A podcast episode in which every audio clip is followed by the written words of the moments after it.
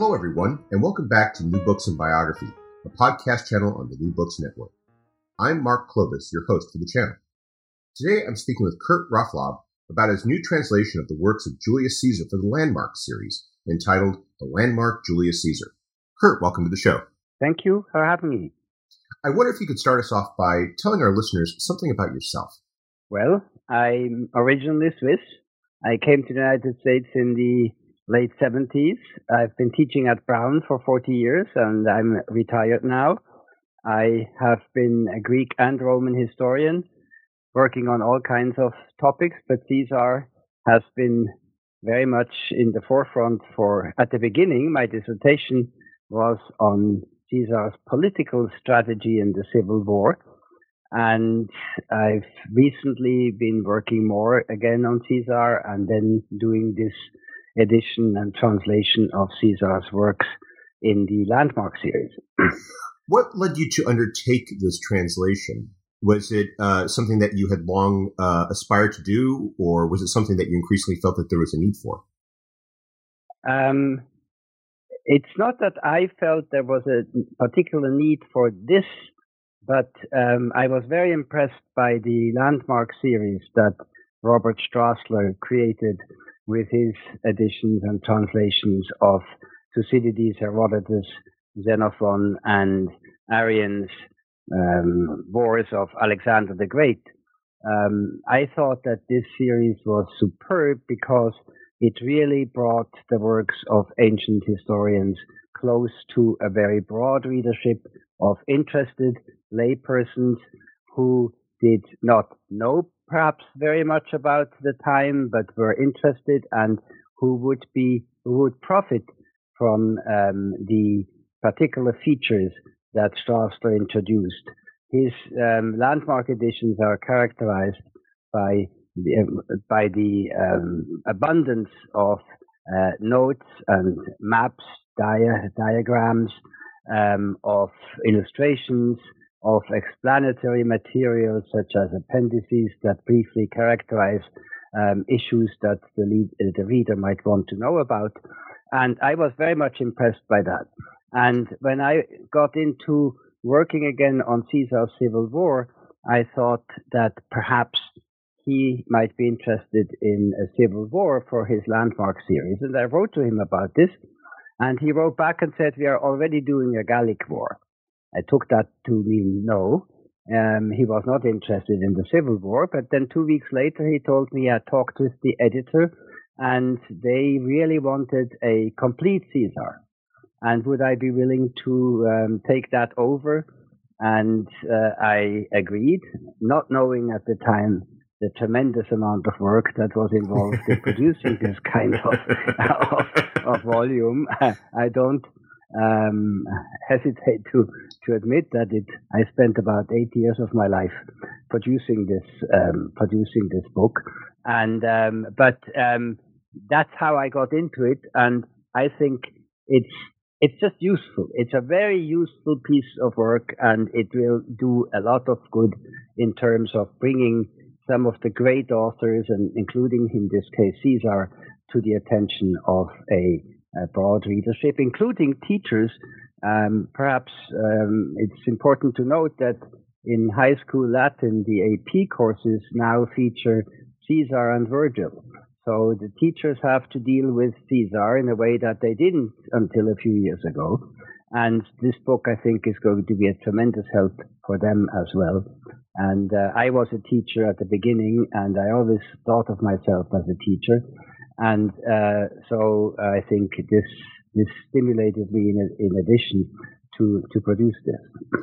And I think that's an important point to stress because it's clear when I was reading your book that there is an enormous amount of learning and effort that goes into it, but it is uh, it is amount of erudition and, and labor that really is designed to make the text accessible. I mean, it's not just that it's a new translation; it's that all of that uh, supporting work you describe, the notes, which are very helpfully uh, embedded at the bottom of, of the page and not at the back, the the maps you provide, the images that are in the book, all are there to really take what might be uh, these uh, sometimes for modern readers obscure or esoteric references and yeah. and make them accessible to, to us today. Yeah, and um, I think it's important to stress that um, the traditional ways that these authors are presented to modern readerships in the paperbacks is um, uh, very unappealing. It's uh, you know they, the pages are printed full to the margins almost. Um, there, there are a couple of maps in the back with a thousand names where you can't find what you are actually looking for, and a few notes somewhere in the back. And um, what this new type of edition that Strassler devised is uh, doing is you have a map after every few pages that brings just the names that occurred recently, so the author doesn't have to uh, go afar to find uh, the places. We have campaign maps that show how the campaigns of Julius Caesar developed in the course of the, his campaign years. Um, we have diagrams of, of battles in several stages where the text of Caesar becomes better understandable because the reader can see how the, the battle developed. Um, so, sometimes we have two of these, two stages, sometimes three, um, once even four stages. So all this is designed to draw the reader in and to make it uh, better understandable to him or her. You also help to make it more understandable by fitting the books into the context of Caesar's life. You, your introduction is a biography of Caesar, and I was wondering if you could start us off by explaining a bit of you know, you know, give us some of those details about Caesar's life and what it was that led him to write the first of these books. Yeah, Caesar was uh, lived from 100 BCE to 44 um, when he was assassinated on the famous Ides of March. Um, he was uh, a member of the Roman elite, um, which was a very competitive elite that had at that time uh, conquered a large part of the Mediterranean, what became later the Roman Empire. And um, he was member, a member of an old family that had more recently seen less distinction. And he was a very ambitious man. He was also a very stubborn man. Um, and he had an uncle the famous Gaius Marius uh, war hero who defeated the German migrating tribes, the Cimbri and, and Teutoni, and um, but was a was a was a man from a wealthy but non noble background, and uh, Caesar identified very much with this tradition of a politician. He was what we would call today, in a positive way, a populist, a man who who sought the connection with the people and who uh, um, drew inspiration from his connection with the people. Um, as part of uh, the Roman way of shaping a political career, one um, always had to do uh, military um, things, and uh, so Caesar, when he became consul, which was the highest office in Rome, um, then aimed at a, a series of governorships which were in the north of Italy, um, what is today the Provence, and then the Po Valley from the Alps to the Adriatic and the sliver of the northeastern Adriatic, which was called Illyricum, uh, because he felt that there was an opportunity for him to gain military glory as his great model Pompey um, had done before in the in the east. And so um, Caesar got involved in this war with the um, Celtic tribe, the Helvetii, actually my Swiss ancestors, and um, and uh, uh, that led gradually to the um, conquest of Gaul over um, several years, from 58 to 50 BCE. Um, the problem for Caesar was that he was in some ways a visionary but he was also um, uncompromising. And he had a hard time with the conservative, what we would call conservative ideologues in the Senate. And um, he saw solutions and he proposed solutions and he wanted them discussed. But when the other side just refused to do that, he got easily angry and that caused him a lot of trouble because he then had to resort to unconventional and even violent means to pass his legislation, and um, that caused his enemies to want to bring him to court as soon as he returned from his governorship. So he was under pressure to um, organize his defenses. And as soon as he started his wars in Gaul, he um, started to publish every um, winter after a campaign season a fairly detailed, very well written report about this campaign, which was then disseminated in Rome, in Italy, and to everybody who might be interested um, in order to learn from Caesar his own perspective on what he was doing in, in Gaul. And that led to these, uh, what we, what are called commentarii. Uh, that's the title the Romans gave these um, reports um, about the Gallic War. There are seven of them. The eighth on the years 50 and 51 and 50 was written by one of Caesar's lieutenants. And these form what we call today the Gallic War. So that's how these books came about and how they were published. We don't, uh, we may assume that perhaps at the end, before Caesar uh, planned to return to Rome, um, he had uh, sort of revised some of them to, to, to tie them better together into one work, but this is all very speculative. We don't have in, exact information about it. That for me was one of the uh, interesting things to think about, which is that this was not a book in the way that, say, Ulysses Grant's memoirs were a you know a, a retired general looking back and recounting his campaigns. Mm-hmm. This was a political document that was designed to highlight things that were important to promoting Caesar's career. Yeah, and it, we we need to know that there was a constant flow of correspondence between Caesar's camps in Gaul and Rome and Italy um, a flow of correspondence and information that reached both friends and enemies of Caesar. Uh, we have um, some references that tell us that even Caesar's enemies in Gaul received correspondence from Caesar's enemies in Rome. And so Caesar knew that information circulated in Rome and Italy uh, that was not necessarily favorable about him. And so it was very important for him to present in these um, reports, in these books of the Gallic War, his view in a positive way that allowed the readers to identify with him and to see that he was doing a really good job for the Roman state and the Roman people. What were some of the ways that he does this in the Gallic War? Because I, I was fascinated by it. it was I, I hear about the Gallic War. Uh, I, I, I I've re- read about how it's this influential book, and in reading it, it was a little bit different than what I was expecting. In what ways? What did you know? How did he use the book to convey it beyond just simply explaining what he did? What were some of the techniques he adopted? What were some of the approaches he adopted in it to achieve those goals that you described? Well, at the very beginning, he was starting a war, as I said before, against the um, Helvetii. This was a Celtic tribe living in what is today Switzerland, and they were planning to migrate to the Atlantic coast um, in, near Bordeaux, modern Bordeaux, and um, they wanted to migrate through the Roman province, um, and Caesar denied them this request because he said this would cause so much damage um, to the province that he couldn't allow this as governor of the province.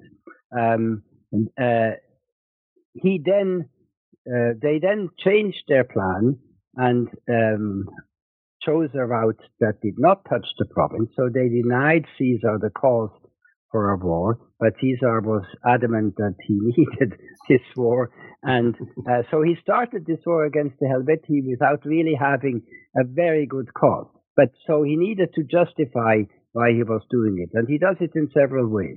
In um, one was that one of the sub tribes of the Helvetii was had been involved 50 years earlier in the migration um, uh, of the Cimbrian Teutoni, which I mentioned, uh, which Marius had defeated, and um, uh, but they had defeated several Roman armies, and in one of these armies there had been a consul and there had been an ancestor of his wife. So Caesar presents it as uh, his defeat of this subtribe as a justi- uh, he justifies it with the fact that his his personal honor, his family's honor, and the Roman state's honor was now restored. That was an argument that the Romans would immediately accept. That was very logical to them. As a as a governor of a province, um, he was responsible to keep the province safe.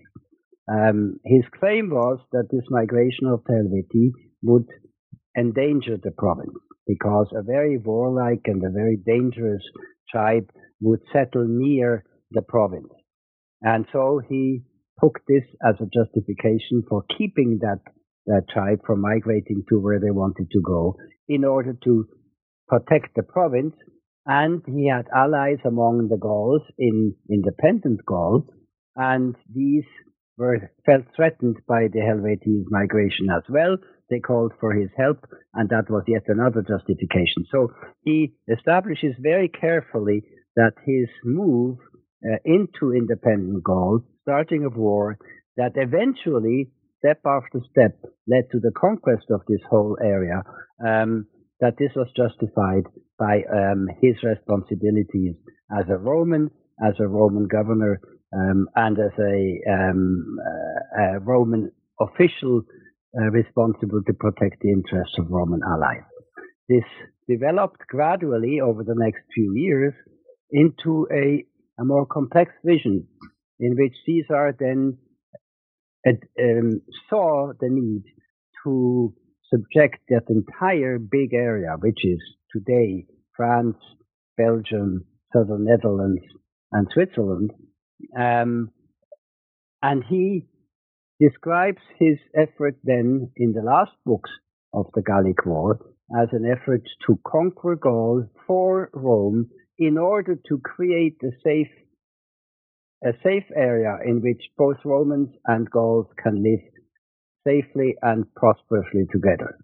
Um, this is the vision that is formulated gradually as the war develops, and that was very attractive to the Romans because the Romans had very negative memories of Gallic invasions that go back to um, centuries earlier. Um, the sack of, of Rome by the Gauls, Brennus, these are names that perhaps some of the leaders will recognize. Um, uh, so that all fits into a tradition which Caesar then exploited in his favor to justify why he was doing this in Gaul. It was interesting in how he presents this, not just in terms of these arguments he's making and his portrayal of the groups he's fighting, but he does it in the third person. And I was wondering as I was reading this, is this something that his readers would have been aware of that, that he was the one writing this? Or would they have thought of this as a more dispassionate account? They were getting what we might think of nowadays as perhaps a more objective uh, description of what he was doing. Yeah, it, I think it was a very deliberate move. Um, it was not, he was not the first to do that. The great, great Greek historian Thucydides had um, used the third person when he talked in his history about actions that in which he was himself involved. Um, Xenophon um, and uh, another Greek historian wrote a work in, in which he described his own leadership um, actions uh, to, uh, with a band of 10,000 Greek mercenaries um, who, whom he had to extricate from what is today Iraq um, back to Greece. And when, whenever he writes about himself and his actions, he uses the third person. So there were there were models for that, but Caesar does it very deliberately because it really helps objectify his narrative. It depersonalizes it. It allows the reader to look at it from the outside rather than from the inside, and um, uh, and therefore to judge what Caesar is doing um, in a way that they couldn't if he were writing in the first person. So he concludes this campaigning in Gaul in over a period of several years. What happens next, and how does that lead him to write his next book? Um, Caesar, as I said before, was in deep trouble when he left for Gaul because of his actions in during his consulship, the violence that was used in passing some of the legislation, and so on. He had a determined group of opponents, of very eminent senators, who were determined to bring him to court whenever he returned to Rome, and he and they were determined to prevent a second consulship of Caesar. The the law was in Rome that you had to have ten years pass between holding the consulship. So yeah, these were the ten years Caesar was in Gaul, and what Caesar planned to do was to return to Rome, but directly from his um, consulship, uh, from his governorship to the consulship um, so that there was, would be no time in which he was a private person and didn't have official um, immunity. Um, this required that he could apply for the consulship in absentia. And that was actually granted to him by a bill that was passed in the assembly, but then denied to him by various machinations by his enemies. And uh, his enemies were just absolutely determined that Caesar had to return to Rome in the uh, ordinary official way, um, apply for the consulship, and they hoped that in this time they would be able to to convict him of some of the crimes that he had committed, both during his consulship and in Gaul, because he had uh, started a war in Gaul without um, authorization by the Senate.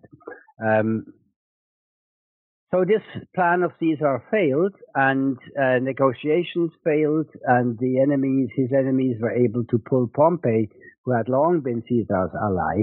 Um, Caesar's daughter was married, even married to Pompey, which was a very happy marriage, but she died in childbirth shortly before the um, end of the Gallic War.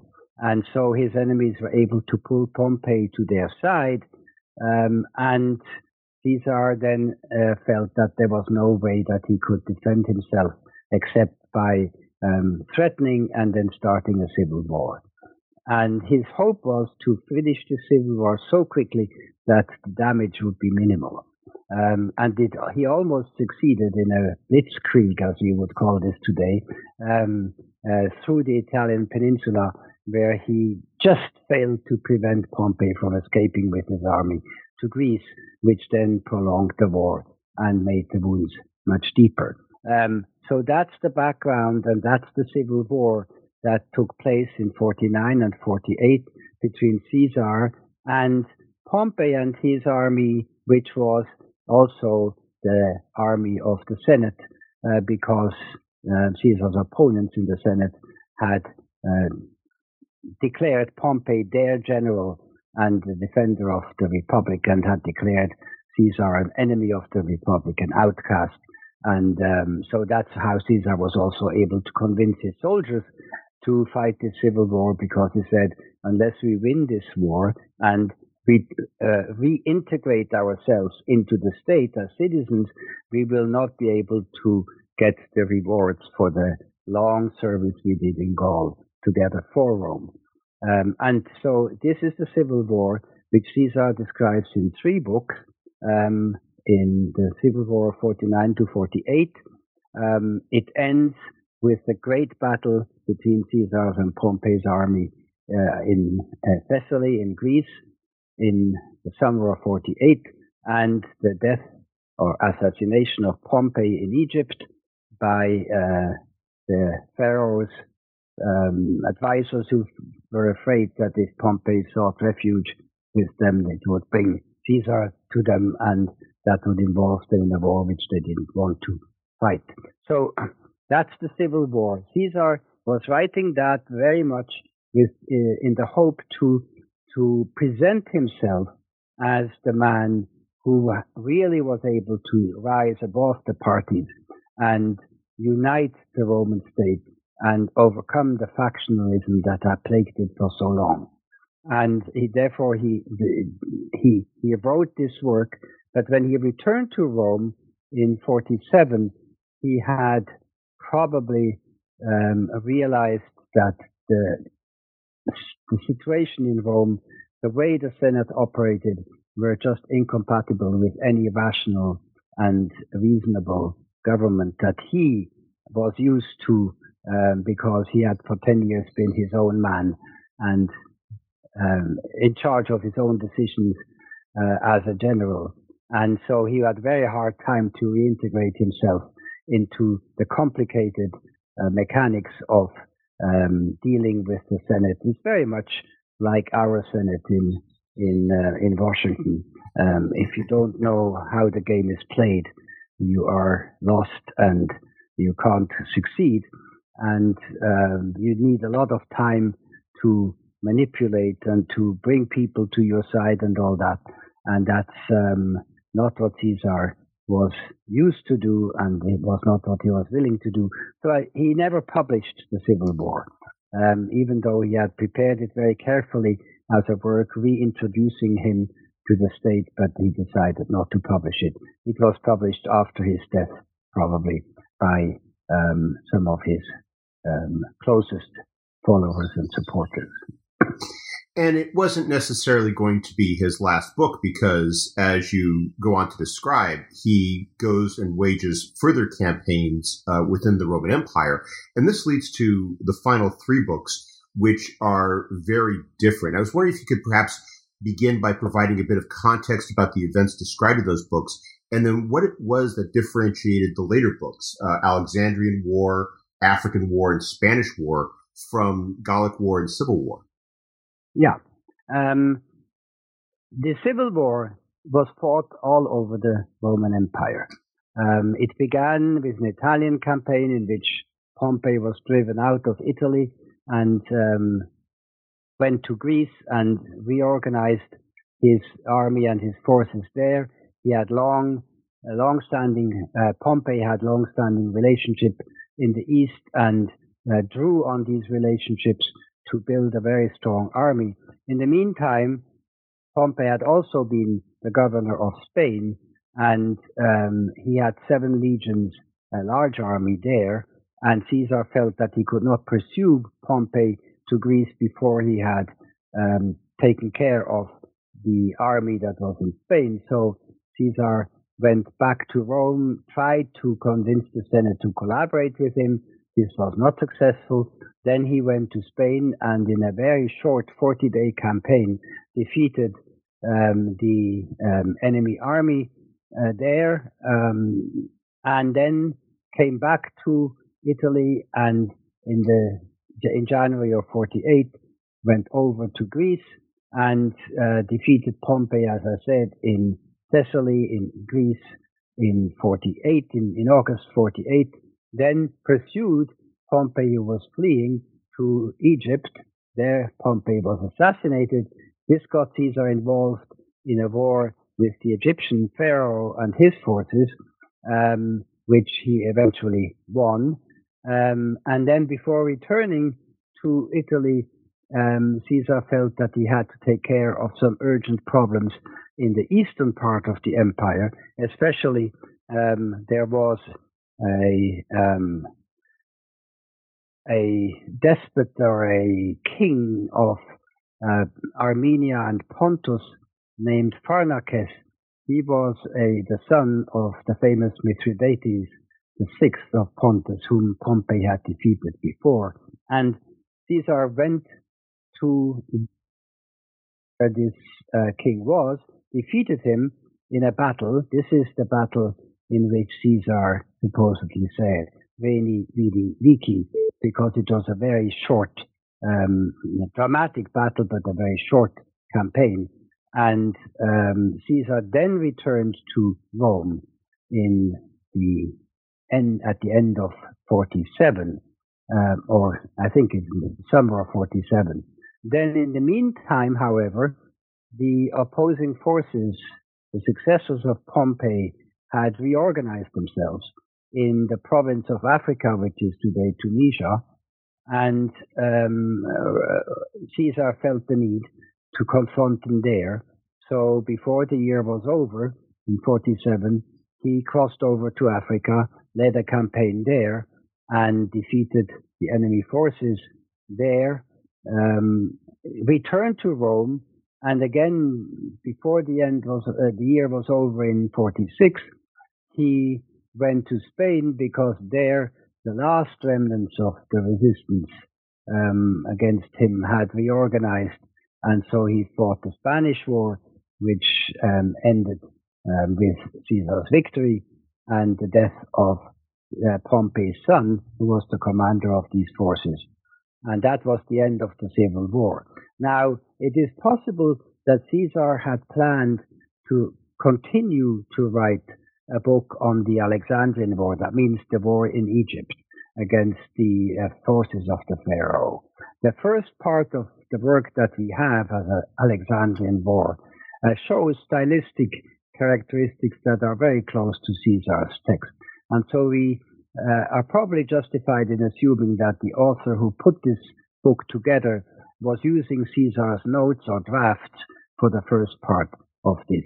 But Caesar certainly didn't finish this, and uh, uh, the person, we don't know who it was, the person who edited and put together and edited this book on the Alexandrian War, then used reports of various sub-commanders of Caesar's uh, about their actions in the Adriatic or another one in Spain and so on to um, to put this book together, which is sort of a grab bag of various um, campaigns. The war in Africa in 47-6 was uh, described or written by a an officer of Caesar's. Um, we don't again again don't know who it was, but we know that he was a high-ranking officer because he's very well informed and he understands what's going on on the whole. The whole picture is clear to him. He actually defends Caesar's decision against some of his critics um, in very interesting ways. He says Caesar is um, criticized for having done this, but no, Caesar knew exactly what he was doing because A, B, C, D. And um, so he was a high-ranking officer and he wrote this work, um, and that was then in, in, included in this whole, which we call the corpus of Caesar's works. Um, the Spanish War is yet another story. The author probably is a sergeant, a centurion, a low, a low ranking officer. He writes in a language that is very close to spoken Latin, what we call vulgar Latin, and um, is very difficult to understand. Um, it took me the longest time to translate actually that word because it is so difficult to to know what he actually means in in the way that he expresses himself. And um, but that's um, and he writes without knowledge of the whole picture.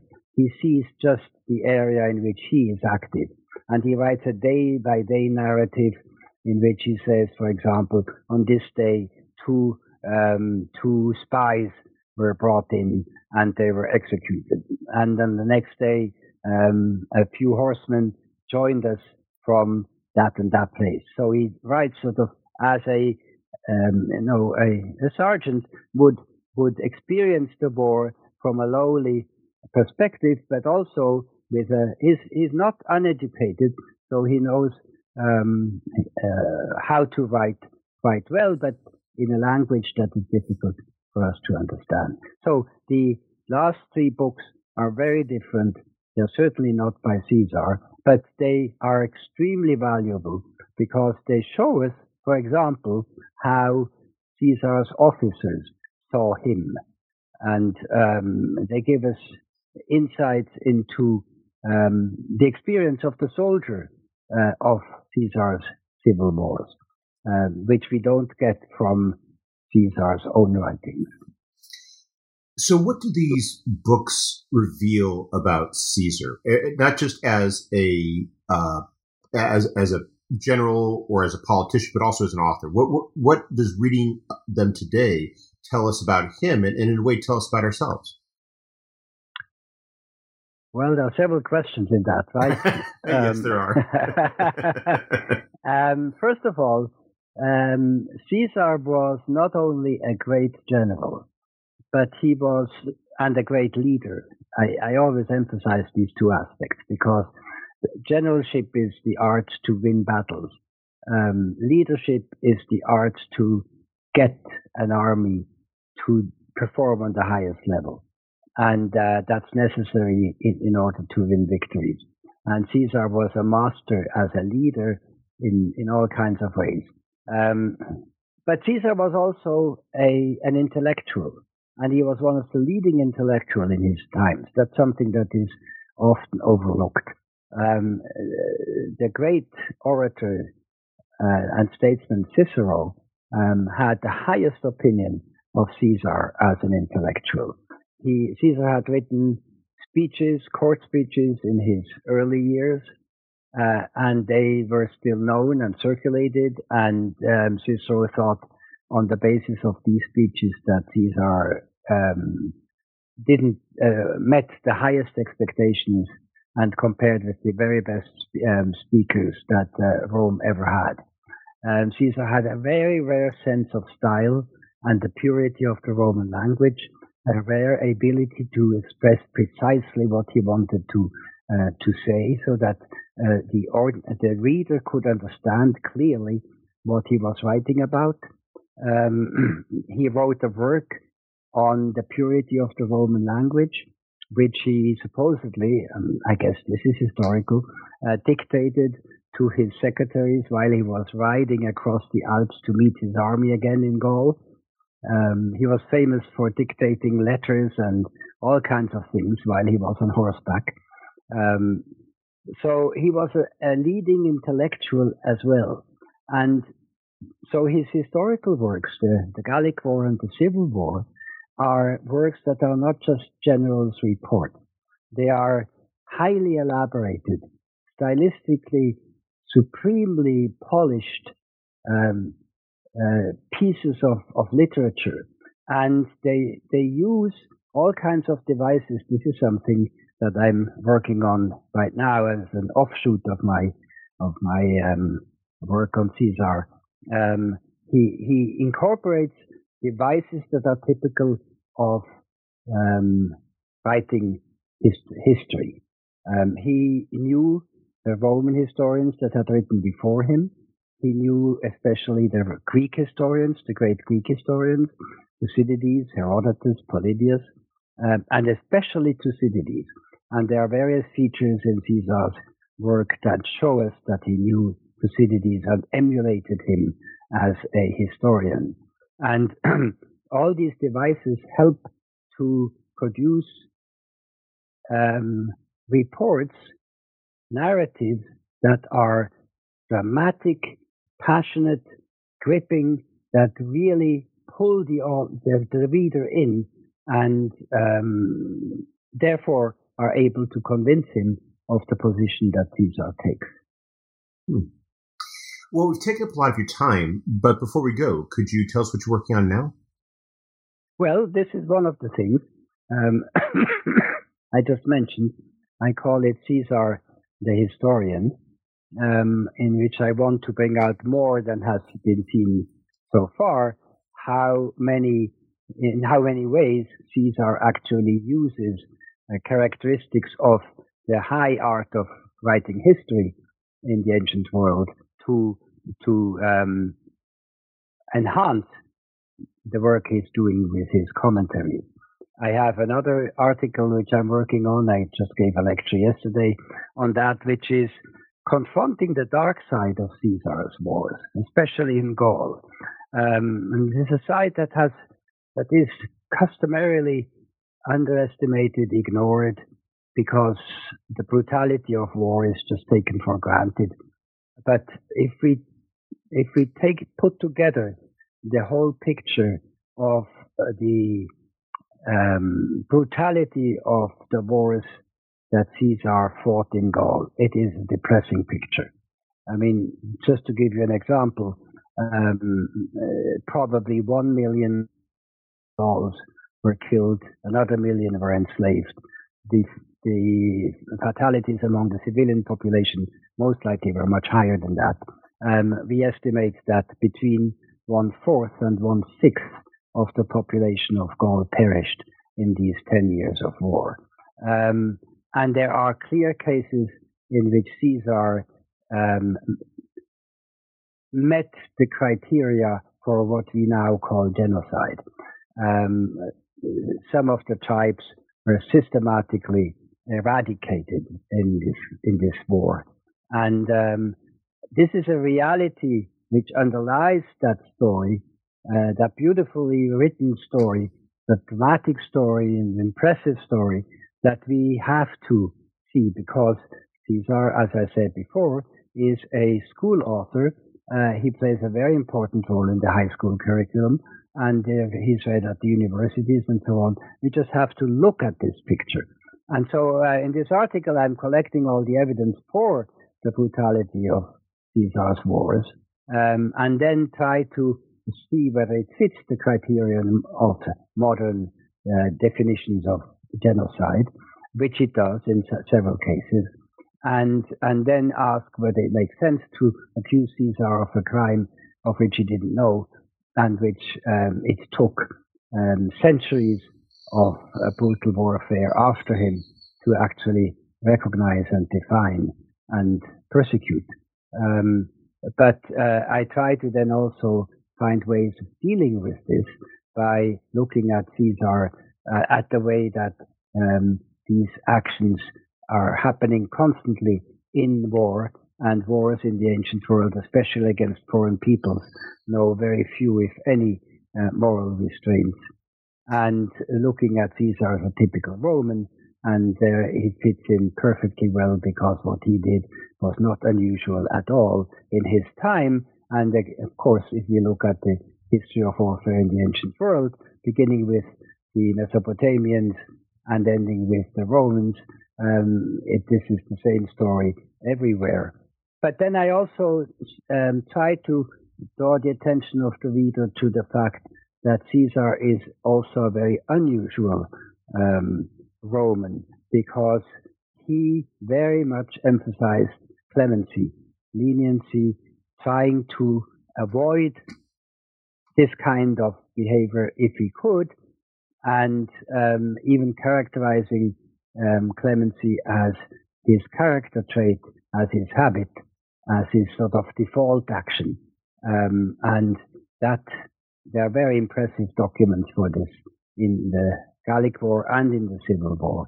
And that sort of puts a positive image next to the very negative image that we gain if we look at all these atrocities in the Gallic War. So these are two of the things I'm doing. And for the rest, I'm picking up uh, pieces that fell off my chariot as I was racing to the finish line of the Caesar book, and um, in a heroic metaphor. Yes, so that's what I'm doing right now. Well, they, they sound like uh, excellent works. I look forward to reading them. Kurt Raaflaub, thank you very much for taking some time out of your schedule to speak with us. I hope you have a wonderful day. Yes, thank you so much.